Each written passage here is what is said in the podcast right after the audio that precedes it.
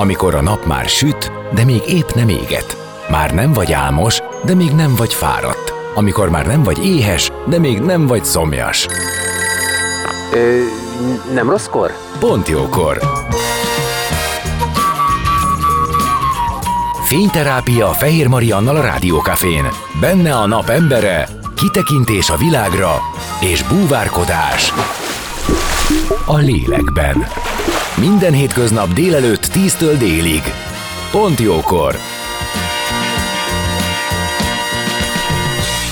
Szép napot mindenkinek, én Fehér Marian vagyok, nem sokára negyed tizenegy, egész pontosan három perc múlva, és mi is már is kezdünk, hiszen itt van már velem a napembere, Balla Eszter színésznő, akivel épp úgy beszélgetünk majd az anyaságáról, mint a karrierjéről. Ő meg tudta teremteni az egyensúlyt a munka és a magánélet között, ehhez azonban gondolom, hogy nagy szüksége van fegyelemre, jó logisztikai képességre, valamint arra, hogy pontosan tudja, mikor van szükség rá otthon, és arra, hogy a színpadon kizárjon minden oda nem illő érzést. Emellett beszélgetünk aktuálisan futó előadásairól is, úgyhogy azt hiszem, izgalmas lesz, maradjatok, zene után már is kezdünk. A napembere. Most jöjjön valaki, aki tényleg valaki.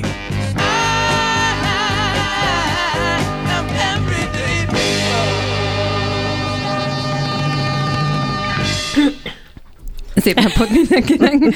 Egyszerre beskáláztunk. Vendégem Balla Eszter, a napembere. Szia! Szia! Köszöntöm a hallgatókat is. Ebben az órában azt mondtam, hogy fogunk foglalkozni, vagy fogunk beszélgetni arról, hogy a te karriered és a családi élet összeegyeztetése, és nem titok, én azt elmondtam már a bevezetőben, a Milláséknál, hogy én mostanában több mindenben láttalak, uh-huh. és egyébként ezt nagyon üdvözlöm, hogy sokkal több mindenben látlak, mint régebben, és hogy azt gondolom, hogy talán most tartott már a, az életed, hogy a gyerekeid akkorák, ami miatt te már újra tudsz egy kicsit, vagy, vagy, vagy megint tudsz egy kicsit többet vállalni, több színedet láthatjuk.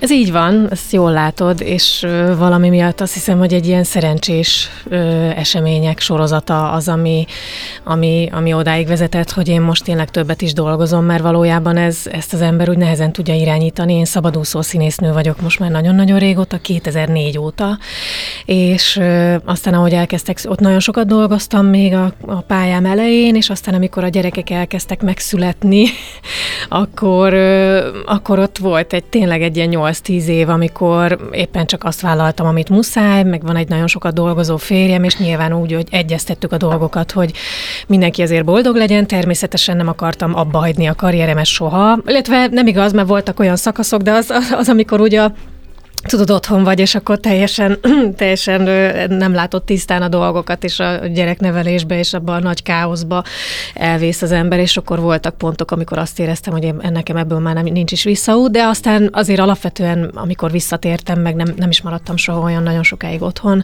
akkor mindig azt éreztem, hogy nyilván én színésznő szeretnék maradni, és aztán mondom, eltelt ez a, ez a sok-sok év, aztán amikor a Covid bejött, már akkor azt éreztem, hogy na, most már lehetne többet dolgozni, de aztán a Covid alatt az összes munkámat elkaszálta ez az egész ügy, meg nyilván le is állt minden, meg bezárt minden, meg nem indult el az, az a projekt, ami, ami már úgy volt, hogy mindjárt elindul, meg eltolták a premier többször. Szóval ott, ott, ott, ott végképp volt egy olyan szétesése a pályámnak, amire ott viszont azért ennyire nem számítottam, de természetesen olyan szempontból így utólag az jó volt, mert ez az egész otthontanítás, ez nekem elég terhelt volt, a nagylányom miatt egy speciális tananyagot kellett nekem megtanítanom, megtanulnom, és azt tanítanom neki. Aztán a második lezárás alatt a középső lányom már első osztályos lett, úgyhogy nyilván ott az írás-olvasás, az online bejelentkezésnél részt kellett vennem végig, nagyon kellett segítenem, és ott már szegény legkisebb, meg egész nap csak azt kérdezgette, hogy mikor legózok vele, meg mikor foglalkozom vele.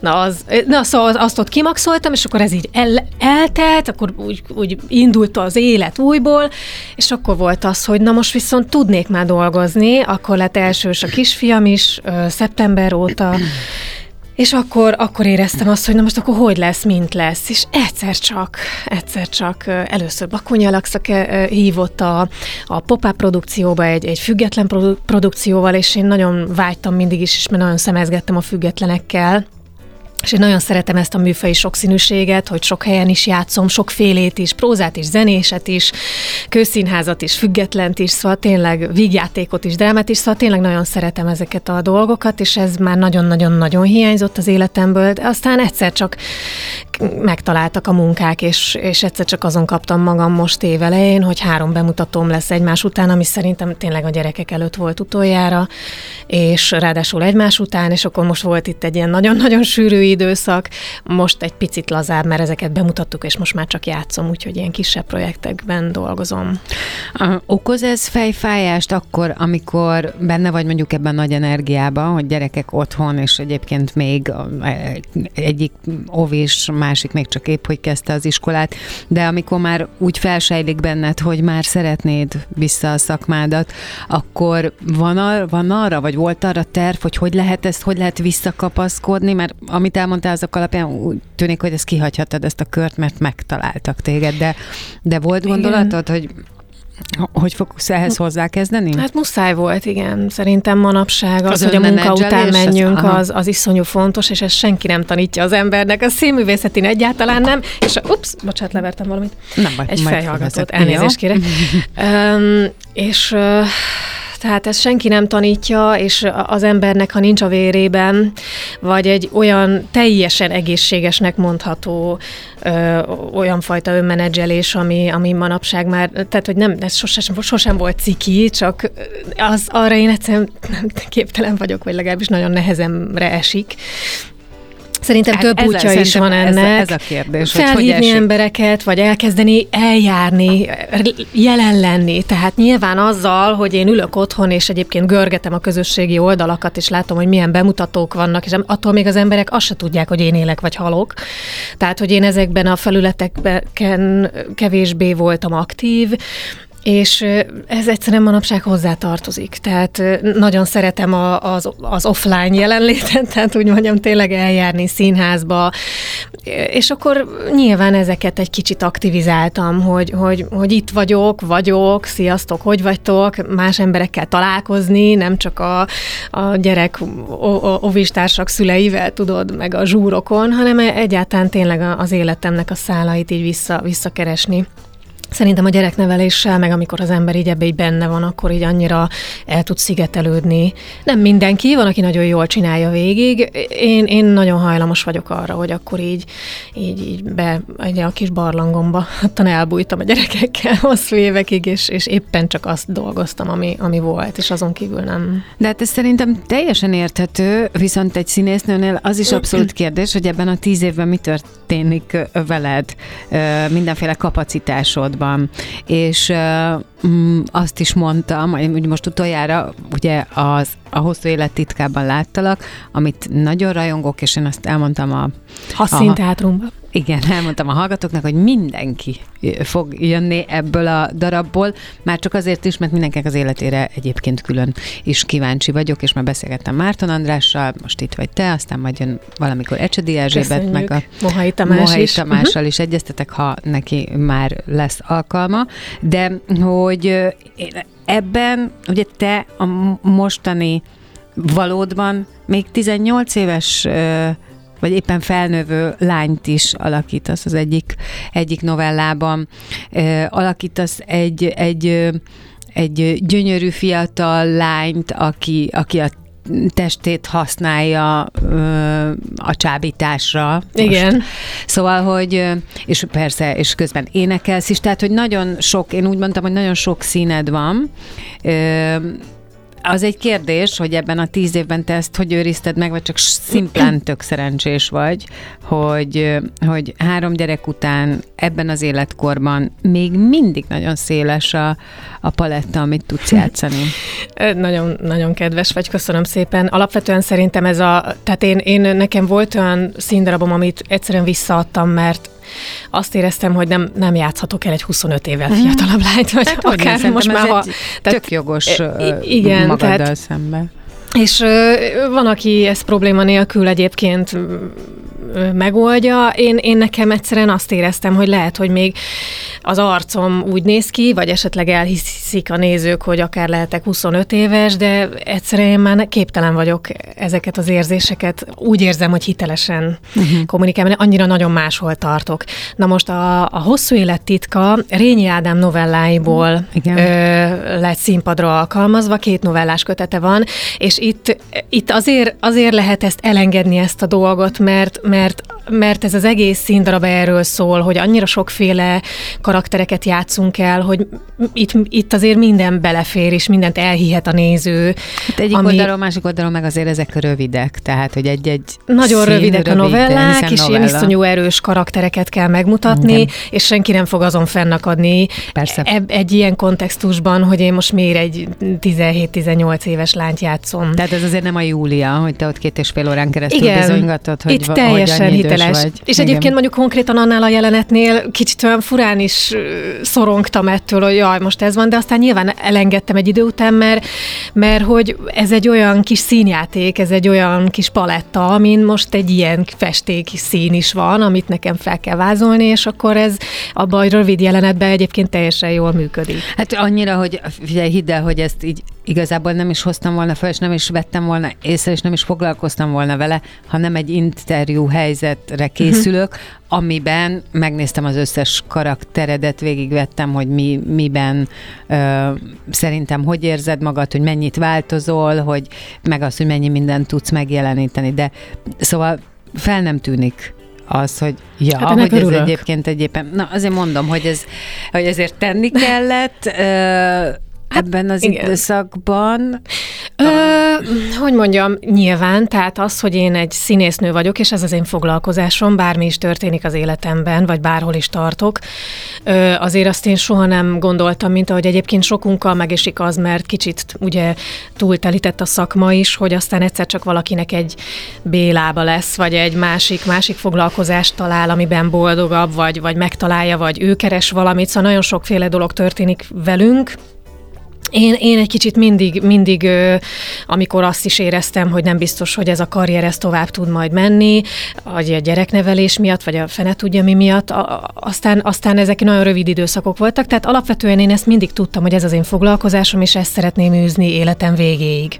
És azért az ember bárhol is tart, bármit is csinál, foglalkozik a testével, foglalkozik az arcával, foglalkozik a hangjával. Volt, hogy elhanyagoltam, volt, hogy például az éneklést azt teljesen elhanyagoltam, voltam egy időszakban, de aztán amikor megjött egy feladat, és éreztem, hogy Jézus Máriám, mennyire nem nincs kondícióban a hangom, amit ugyanúgy kondiban kell tartani, mint a, a testünket, meg a fizikumunkat, akkor, akkor azért így összekaptam magam, és, és, és akkor azzal nagyon sokat foglalkoztam.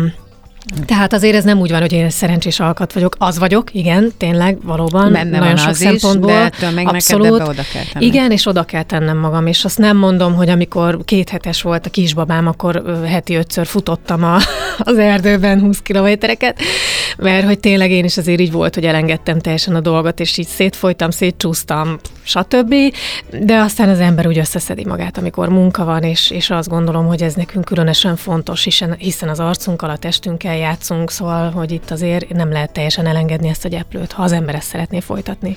Igen, és közben megvan ennek ugye egy ilyen járulékos ö, hatása, hogy fitten tartod magad, de hát ez egy másik dolog, hogy akkor ezt nem is lehet csak úgy elengedni. Nem lehet, és, és ráadásul most nekem a Budapest Jazz Clubban játsszuk a Vagy a szívem dobban című előadást, ami a Szabó Kimmel Tamással, és az egy zenés előadás, és az hetven perc nettó éneklés, de úgy, hogy egy olyan díszletünk van, amiben, amiben szaladgálunk, felmászunk, lemászunk, kicsit két szintet, néha kicsit, tehát hogy ott az, az, az így fizikailag olyan, ott dulakodunk, közben énekelünk végig, tehát hogy egy nagyon szépen kell énekelni, meg nagyon, nagyon jó stílusérzékkel, mert ráadásul egy csomó stílust vonultatunk fel a tangón, a jazzen, a bosszán át, a csárdásig, nagyon sok mindent. És ott például, ott konkrétan éreztem a fizikai határomat ezzel kapcsolatban, hogy ezt nem fogom tudni megcsinálni, hogyha ne, nem, nincs rendben a fizikumom, azonnal elkezdtem futni, járni, meg nem tudom, ugra, ugrálok kötelezni, és közben énekelni, hogy, hogy egyszerűen, egyszerűen olyan megvannak nyilván a technikák, amikor az ember egyszer csak érzi, hogy na, akkor most itt az én határom, na, akkor most nagyon gyorsan szedjük össze magunkat, mert különben ez nem fog menni. És hogyha én nagyon sok olyan szerep van, amilyen kis kényelmes szobadarabba ottan elbeszélget az ember, vagy elvitatkozik egy, vannak ilyen előadások, és akkor ha az ember szeret ilyen színésznő lenni, vagy ezeket a típusú darabokat keresi, vagy találják meg őt, akkor éppenséggel lehet ez másképp is. Én mindig szerettem a kihívásokat minden szinten, és hát a Madárszínházban is. Szóval ott nem, ott nem tehetem meg, ott is egy olyan előadásban játszom, az Aranyoskámban, van egy olyan négy perces szám, ami, amit fizikailag nem bír ki az ember. Tehát nem, nem kapok levegőt, úgy el kell énekelni, ha nem vagyok rendben fizikailag. Tehát ezek egyszerűen, ha ezt akarod csinálni, akkor rendbe kell lenni. Ezen nagyon sokat gondolkodtam, hogy vajon hogy van az, hogy a, a mozgás közben az ugra-bugra, a nem tudom, éppen valamilyen érzelemnek a testtel való heves kifejezések közben ö, bírjátok hanggal, szusszal, de akkor erre úgy kell kondicionálni magad, hogy Hogy, hogy olyan helyzetbe hozod magad? Tehát... Igen, hát emlék, ezt pontosan emlékszem, most én negyven fölött vagyok már, nem is annyira kevéssel, de hogy így, Na. hogy húsz, húsz éves koromban emlékszem, hogy dupla Chicago-kat játszottam, uh-huh. a musicalt, meg se gottyant. Emlékszem, hogy így sem. Tehát, hogy így akár lejátszottam volna hármat is. És most meg már azért érzi az ember, hogy meg lehet ezt csinálni, de nem úgy, hogy, nem, hogy nulla egyébként, a, tehát hogy nem csinálsz semmit civilként, vagy nem, nem sportolsz, vagy nem tartod magad rendben. Szóval, hogy ezt, ezt az ember tudja, és akkor erre tudatosan készül. Milyen jelentőségűek a partnerek a te játékod szempontjából? És megmondom azt is, hogy miért kérdezem. Ezt is többször elmondtam az elmúlt napokban, de pont azért, mert nekem most ez egy nagy felismerés volt, hogy amikor láttalak titeket négyen játszani, én azt gondolom a Hosszú élet titkában, hogy nagyon-nagyon, tehát mindenki kivétel nélkül szuper volt, tehát nem az az érzésem volt, hogy jaj, de jó volt ez az Eszter, meg az András, és akkor a többiek is, uh-huh. hanem, hanem azt uh-huh. éreztem, hogy itt, itt egyszerűen mindenkinek a játéka lenyűgöző volt számomra, és volt valaki közületek, akit előtt egy héttel láttam egy másik darabba, amiből, ö, tehát ez, ezután a darab után azt gondolom, hogy jobban figyelek rá. Uh-huh. Ez hogy, nagyon hogy jó. Ő mit csinál, tehát jobban, Talán ér, jobban érdekel, hogy mit csinál, így mondanám. Uh-huh. Ö, és akkor rá azt gondoltam, hogy lehet, hogy ennek ilyen komoly a hatása, hogy egymásra hogy hattok, hogy milyen a dinamika? Ó, persze, nagyon-nagyon fontos. Igazából mindig fontos, hogy milyen a partnered. Aztán vannak olyan színészek, akiknek teljesen mindegy, hogy milyen partner áll a színpadon, akkor is elképesztő, és csak őt lehet nézni. Én, én azt hiszem, hogy nagyon nem így működöm. Én, én azért szoktam függeni Uh-huh. másoktól, legalábbis szeretek, vagy nagyon fontos érzés nekem, hogy ez most egy kölcsönös játék, vagy nagyon egyedül vagyok a színpadon a saját Aha. dolgommal.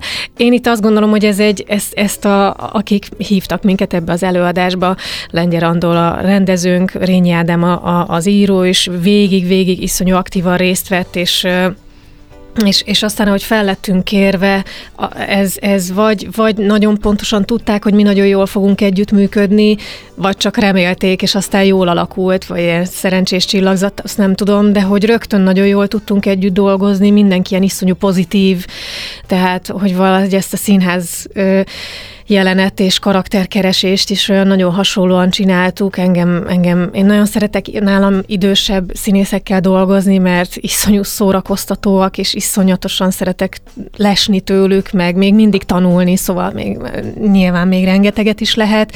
Ecsedi Elzsébettel, Márton Andrással is egyszerűen tényleg csodálatos egy színpadon állni. Nagyon-nagyon olyan hát tekintetek, el, olyan válaszok, olyan igen. reakciók vannak, ami, ami egyszerűen így emel engem is, és szárnyakat kapok, és uh, nem tudom, hogy most milyen az én alakításom, de azt tudom, hogy, hogy amikor bemegyek a legelső jelenetre, és azt én kezdem, az mint egy monológ, és azt tudom, hogy annyira velem vannak ott hátul a többi szereplők, tehát mindannyian, és az Ecsi is, nem tudom, így megszorítja az öklét, és így szurkol nekem, és az nekem már elég ahhoz, hogy úgy menjek be, hogy, hogy bármi jöhet, én ebben az előadásban boldog vagyok. Nagyon jó, és nagyon erős is az a, az a kezdés, és ugye tizenhat novelláról van szó, most Igen. már elgondolkodtam azon, hogy azért ugye az ember agya szelektál, meg Há, annyira sok impulzus ér. Igen, igen, hát van, ami elvész, ugye és az emlékbe. El, hogy nem. Tényleg? Képzeld el, hogy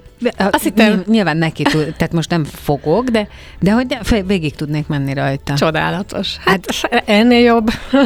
Ez igazából én azt gondolom, hogy, hogy nyilván, nyilván a játéknak köszönhető, meg annak, uh-huh. hogy nagyon, nagyon, nagyon, meg a rendezésnek, tehát hogy elképesztően jól van kis, kitalálva a ritmusa. Nagyon jól van kitalálva, az egésznek a sorrendje is, az Igen. is borzasztóan jól van kitalálva, nagyon tudatosan is egyébként, és az írások is nagyon erősek, tehát annyira mm. különbözik mindegyik a másiktól, és mégis van egy olyan egysége, ami talán a humorban, meg az érzelmességben nyilvánul meg, hogy, hogy én is azt gondolom, hogy nem is tudom, hogy fel is tette nekem valaki ezt a kérdést, hogy, hogy van-e a kedvencem, de nincs, mert mindegyik olyan jó, de, de azt mondom neked, hogy amikor ülök a takarásban, és én nem vagyok egy jelenetben, az is egy kedvencem, mert egyszerűen imádom, olyan jókat kuncogok a takarásba a többieken, hogy ö, tényleg szuper, mert nyilván ott vagyunk végig együtt, tehát a rövid jelenetek Bilágos. És váltás, tehát hogy arra esélyem sincs, hogy mondjuk egy öltözőbe kiszaladjak.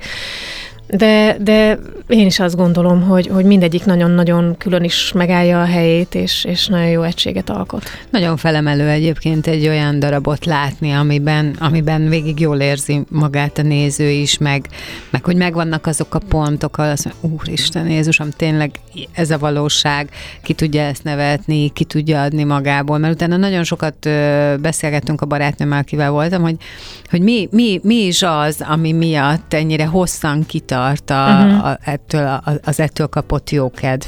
És tulajdonképpen ettől, hogy a valóság. Hát a valóság, csoda. És hát egy ilyen érzelmi hullámvasútra rakja az embert, mert azért a, tényleg a tércsapkodós hahotázástól a, a előveszi a zsebkendőt, és szipog a nézőt. Hát, hogy ezt is hallottuk, és láttuk végig, és, és, és egyik jön a másik után.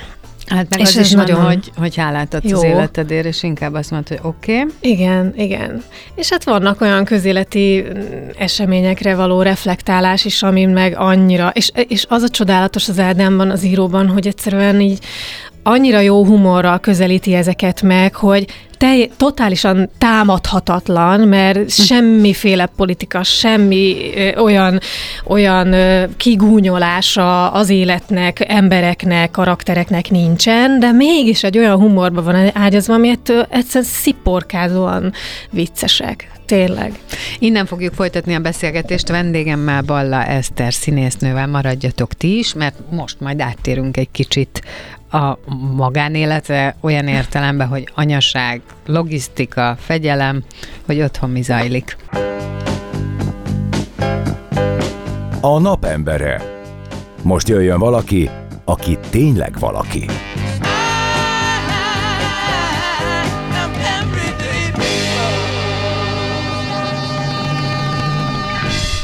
Vendégem továbbra is Balla Eszter színésznő, és beszélgettünk az elmúlt húsz percben arról, hogy te a három gyermek vállalása után, illetve a gyerekekkel otthon töltött idő után most már, most már, hogy a legkisebb is iskolás, ez azt jelenti, hogy mindenkinek van saját feladata, Igen. és elkezdődött a saját élete, meg a saját kötelességeinek a, a, a betartása, hogy neked most már több időd van, meg több lehetőséged ö, van ö, dolgozni, meg a szakmádat élvezni, és végigvettük, hogy tőled, tehát neked mire van szükséged saját magadtól arra, hogy csinálni tud, hogy hogyan, hogy fitten kell tartanod magad, figyelned kell magadra, és így tovább.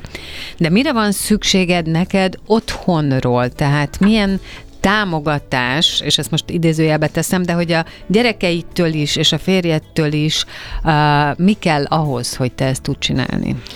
Alapvetően a férjem támogatása az, a, illetve hát azért a szűk család, mert ott a nagymamák is nagyon-nagyon komolyan részt vesznek az életünkben, de a férjem az, aki, aki még így a legszétesettebb pillanataimban is rám szólt, és jelezte, hogy na figyelj, akkor most kapd össze magad, és lassacskán menj vissza dolgozni, mert hogy az neked jó. Tehát, hogy most ne azért, hogy jól keressél pénzt, hanem, hogy, hanem egyszerűen látta, hogy én, én attól boldog vagyok, és attól felszabadulok, és kinyílok, hogyha ha, ha csinál, azt csinálom, amit szeretek, és az az én időm, amikor ugye a színpadon vagyok, és a színházban dolgozhatom, vagy filmen, és akkor ebben engem mindig nagyon-nagyon támogatott. És hiszen maga is a filmes szakmában dolgozik. Ő filmes, igen, és nagyon sokat dolgozik, és ettől van egy ilyen teljesen random, kiszámíthatatlan uh-huh. ö, szabály, szabályok nélküli életünk, amiben a gyerekek egyébként belenőttek, és természetesen mindig iszonyatosan törekedtünk arra, hogy nekik a saját rendszerük is, és a, a, a kis nap, napi rendjük az megmaradjon, valamennyire meg is marad, de hát közben meg egyszerűen apukája és anyukájának ez a foglalkozása, úgyhogy nyilván ők is azért rugalmasak. A, a nehezebb időszakokban most azért télen nagyon sok előadásom volt, legalábbis egy vagy két hónapig, az akkor, akkor az egyszerűen úgy, úgy alakultak, azt, ezt nehezen tudja az ember irányítani, de akkor, akkor meg mindig megbeszéltem velük, és akkor már kérdezték, hogy jó, és akkor még hány nap, meg akkor még, még, még akkor hány napig nem tudsz este olvasni, meg ilyenek, és akkor ezeket aztán egy idő után láttam már rajtuk, hogy tartják magukat, tartják magukat, de már, már nagyon, nagyon oda vannak attól, hogy anyu sosincs otthon este. Ez nagyon nehéz nekem is, de egyszerűen az egyensúlyt nagyon-nagyon nehéz megtalálni, mert tényleg vagy az van, hogy nincs munka, és akkor alig van, és akkor az ember ottan tördeli a kezét, akkor persze mindig otthon van, de kicsit akkor elvágyik azért, néha jó lenne valamit csinálni, vagy a túl sok van, és akkor meg szóval nehéz ez, de szabadúszóként azért ezt jobban tudom irányítani, és hát itt, itt ez volt a lényeg, igen, hogy, hogy egy olyan támogatás közegben nevelhetem a gyerekeket, és ők is annyira szuper jó fejek, hogy, hogy ezeket mindig meg tudjuk beszélni. Um, ugye mondtad, hogy te hajlamos vagy voltál arra, hogy visszavonulj uh, a gyerekekkel a saját kis uh, uh, világotokban, igen, és abban éldegélj, és ne tekints ebből ki, de ha most így magadra nézel, és egy picit hátralépsz, akkor mit mondasz, mennyire uh, vagy te annak a híve, vagy mennyire tudod azt csinálni, hogy önállóságra neveld őket, akár azért, hogy a, amilyen a te életmódod, és amit a te életmódod megkövetel, azt ők rugalmasabban kezeljék. Tehát mennyire van ez a szimbiózis, vagy igyekeztél uh-huh. le, hogy te magad picit leválj, és ahogy már nekik a saját életük uh-huh. alakul, abba meglegyen az ez, étterük. Ez nagyon nehéz, de valójában teljesen független attól, hogy én most mit csinálok, és ne azért válj. Tehát, hogy nem, a, nem, nem azért neveljük úgy a gyerekeinket, hogy, uh-huh. hogy leváljanak, és önállóak legyenek, mert én nekem olyan a foglalkozásom, hanem ne, én mindig azt tartom szem előtt, hogy hogy amikor ő felnő, akkor ne egy életképtelen ember legyen, aki azt se tudja, hogy hol kell bekapcsolni a mosógépet, és mi az, hogy seprű meg lapát. És hogy egyébként a konyhába nem tudom, hogy kell beindítani a tűzhelyet, meg egy rántottát megcsinálni, és én azért most így nagyon nagy galléra, vagy melkassa, vagy mivel beszélek, de hogy alapvetően én nem ilyen vagyok. Én nagyon, nagyon alájuk rakok mindent, és nagyon szeretem megcsinálni helyettük, mert az úgy gyorsabb is, meg egyszerűbb is. Igen. És nekem férjem volt az, aki nagyon sokszor rám szólt, és elmondta, és voltak olyan időszakok, amikor én mondjuk dolgoztam, és ő vette át a, este a gyerekeket, vagy délután vitte őket, vagy reggel vitte őket, és ő sokkal szigorúban várta el tőlük már korábban is. Nyilván van egyfajta ránevelés, tehát hogy most ez nem egy ilyen büntető jelleg, hogy oké, tegnap még mindent előkészítettem neked, ma meg már mindent te csináljál, tehát hogy erről beszél, tanítjuk őket, de hogy, hogy én sokkal későbbre tettem volna azt az időszakot, amikor azt gondolom, hogy elvárom tőlük azt, hogy ne én szóljak neki, hogy ma foci edzésed lesz, és tedd be a foci cuccodat, meg a teniszt, meg egyébként gyakoroljál, mert zongora óra van három nap múlva, és minden nap kéne gyakorolni, hanem, hanem tehát, hogy én ezt, én ezt így későbbre datáltam volna, és ezért így mindenben így segítem őket, támogatom őket, de valójában sokkal jobbat teszünk a gyerekeinknek azzal, hogyha ezt a felelősséget már, már kisiskolás korban elkezdjük. Tehát az, hogy ő az esti rutint magát, az, hogy letusol, megmossa a fogát, előkészül másnapra, összerakja a tíz óraiját, ezeket most már mind egyedül csinálják, és én kvázi most már így vezényelem, de azt, tehát, hogy az én fizikai jelenlétem már nem feltétlenül szükséges hozzá. Mint ahogy egyébként tényleg, és az ott kulminálódott egyszer egy, egy estébe évekkel ezelőtt, amikor én ilyen sírogőr jöttem le az emeletről, mert hogy a három gyereket, hogy este, hogy akkor ő lefürödjön, ő még nem ott tart, ő még leült olvasni, ő meg már készen van, de akkor segítettem megmosni a fogát, segítettem lefürödni, és akkor ezek, és ebbe annyira elfáradok, hogy tényleg ruhástól dőlök be, vagy alszom be a mesébe, és akkor ezekből jöttek ezek, hogy, hogy, hogy, hogy törekedjünk arra, hogy amit már meg tud csinálni, amint be tudja kötni a cipőjét, amint le, le tudja olvasni az órát, és most már tanítjuk őket főzni. Egyébként ö, azt mondjuk mindig, mindig úgy csináltuk tudatosan, hogy van az az időszak, tudod, amikor olyan kicsik, hogy ö, a konyhában inkább a seg, az ő segítségük az inkább, uh-huh, inkább lassítja a folyamatokat, meg, meg káoszt okoz, de én ezeket mindig nagyon türelmesen, tehát amikor ő megkérdezte, hogy segíthet-e, vagy amikor én megpróbáltam bevonni, és szívesen jött, akkor mindig végigcsináltam vele, és ettől nagyon szeretnek a konyhában létezni, szeretnek segíteni, mindenféle fázisokat már adunk nekik, és most ott tartunk, hogy most kezdik kinézni azokat a recepteket, amikre ők képesek, hét meg kilenc évesen, és akkor elkezdik egyedül megcsinálni.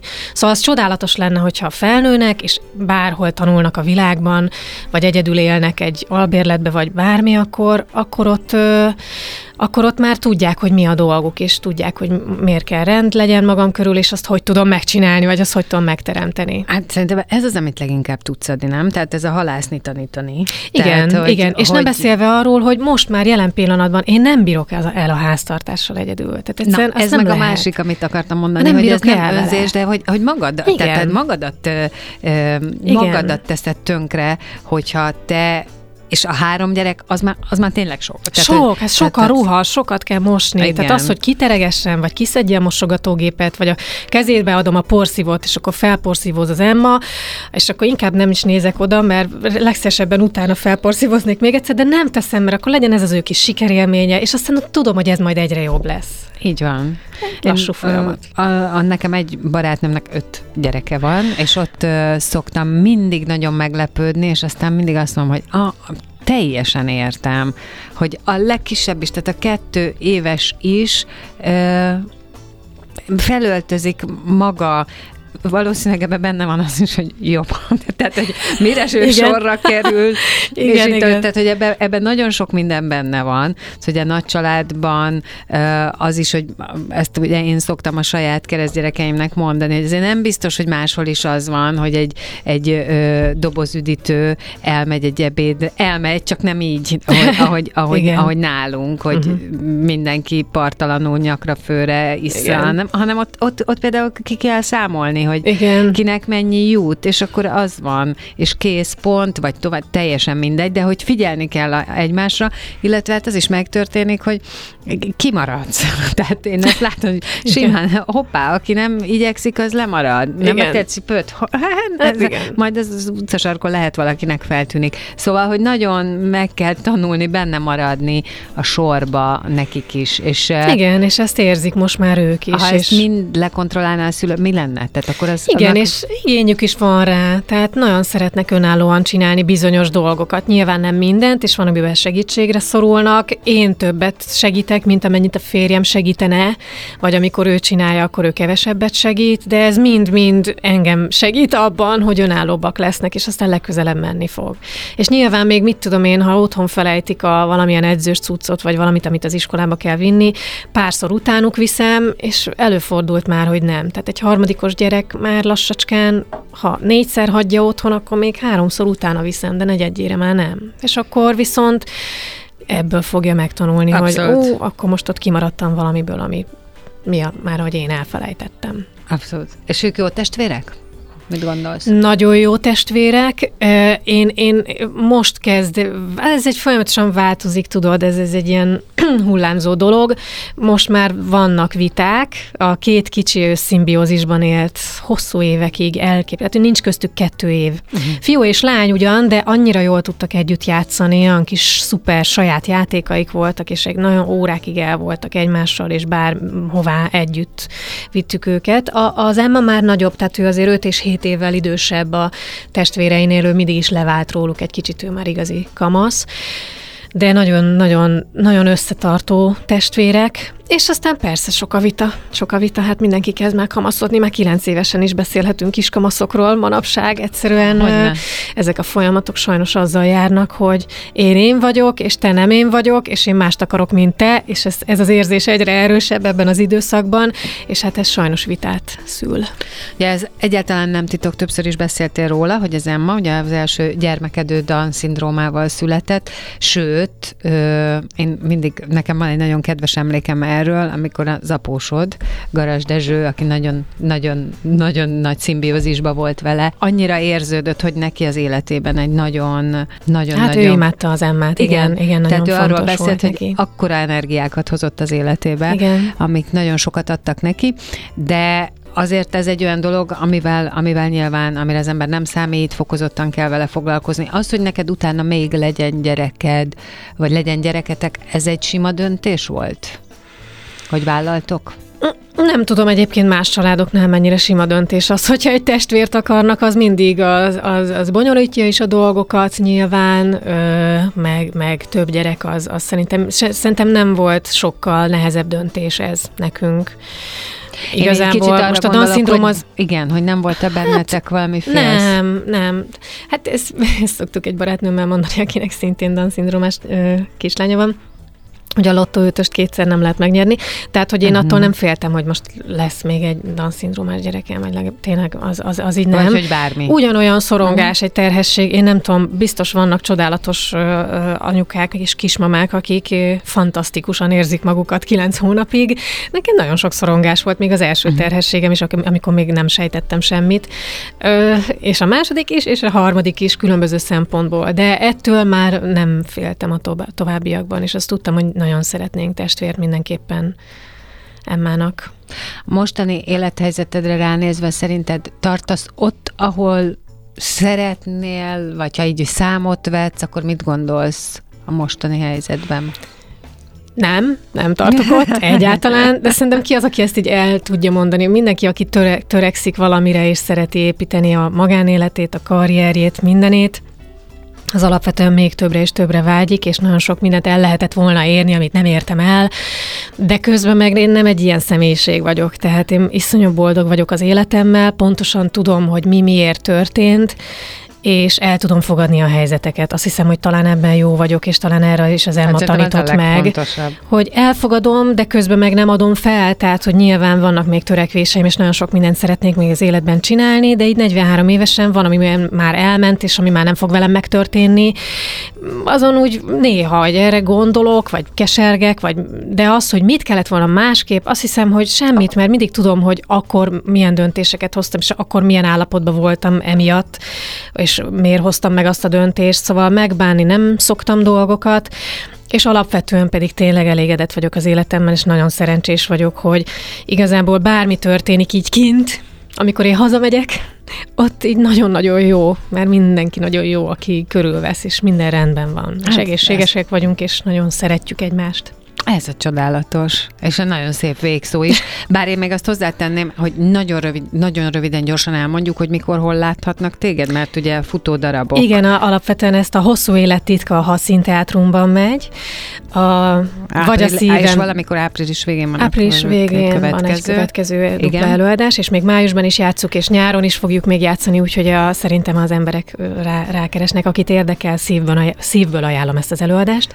Ezen kívül a Madárszínházban az Aranyoskám című musicalben játszom, az Orlai produkciónál játszom, a Párterápia című előadás most már hetedik évada, százötvenen túl vagyunk, és a Budapest Jazz Clubban pedig a Vagy a szívem dobban című előadásban. És az játszom. Is április tizenhatodika? tizenhatodika a következő, oh. igen. Na, hát nagyon szépen köszönöm. Nagyon köszönöm a meghívást. Balla Eszter színésznő volt a vendégem.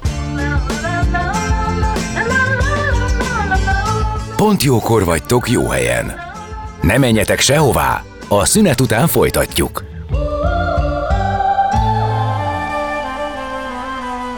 Az elhangzott műsorszám termékmegjelenítést tartalmazott. Sándor, a következő választ jól fontolja meg. Nagyon nagy a tét, hatalmas összeg,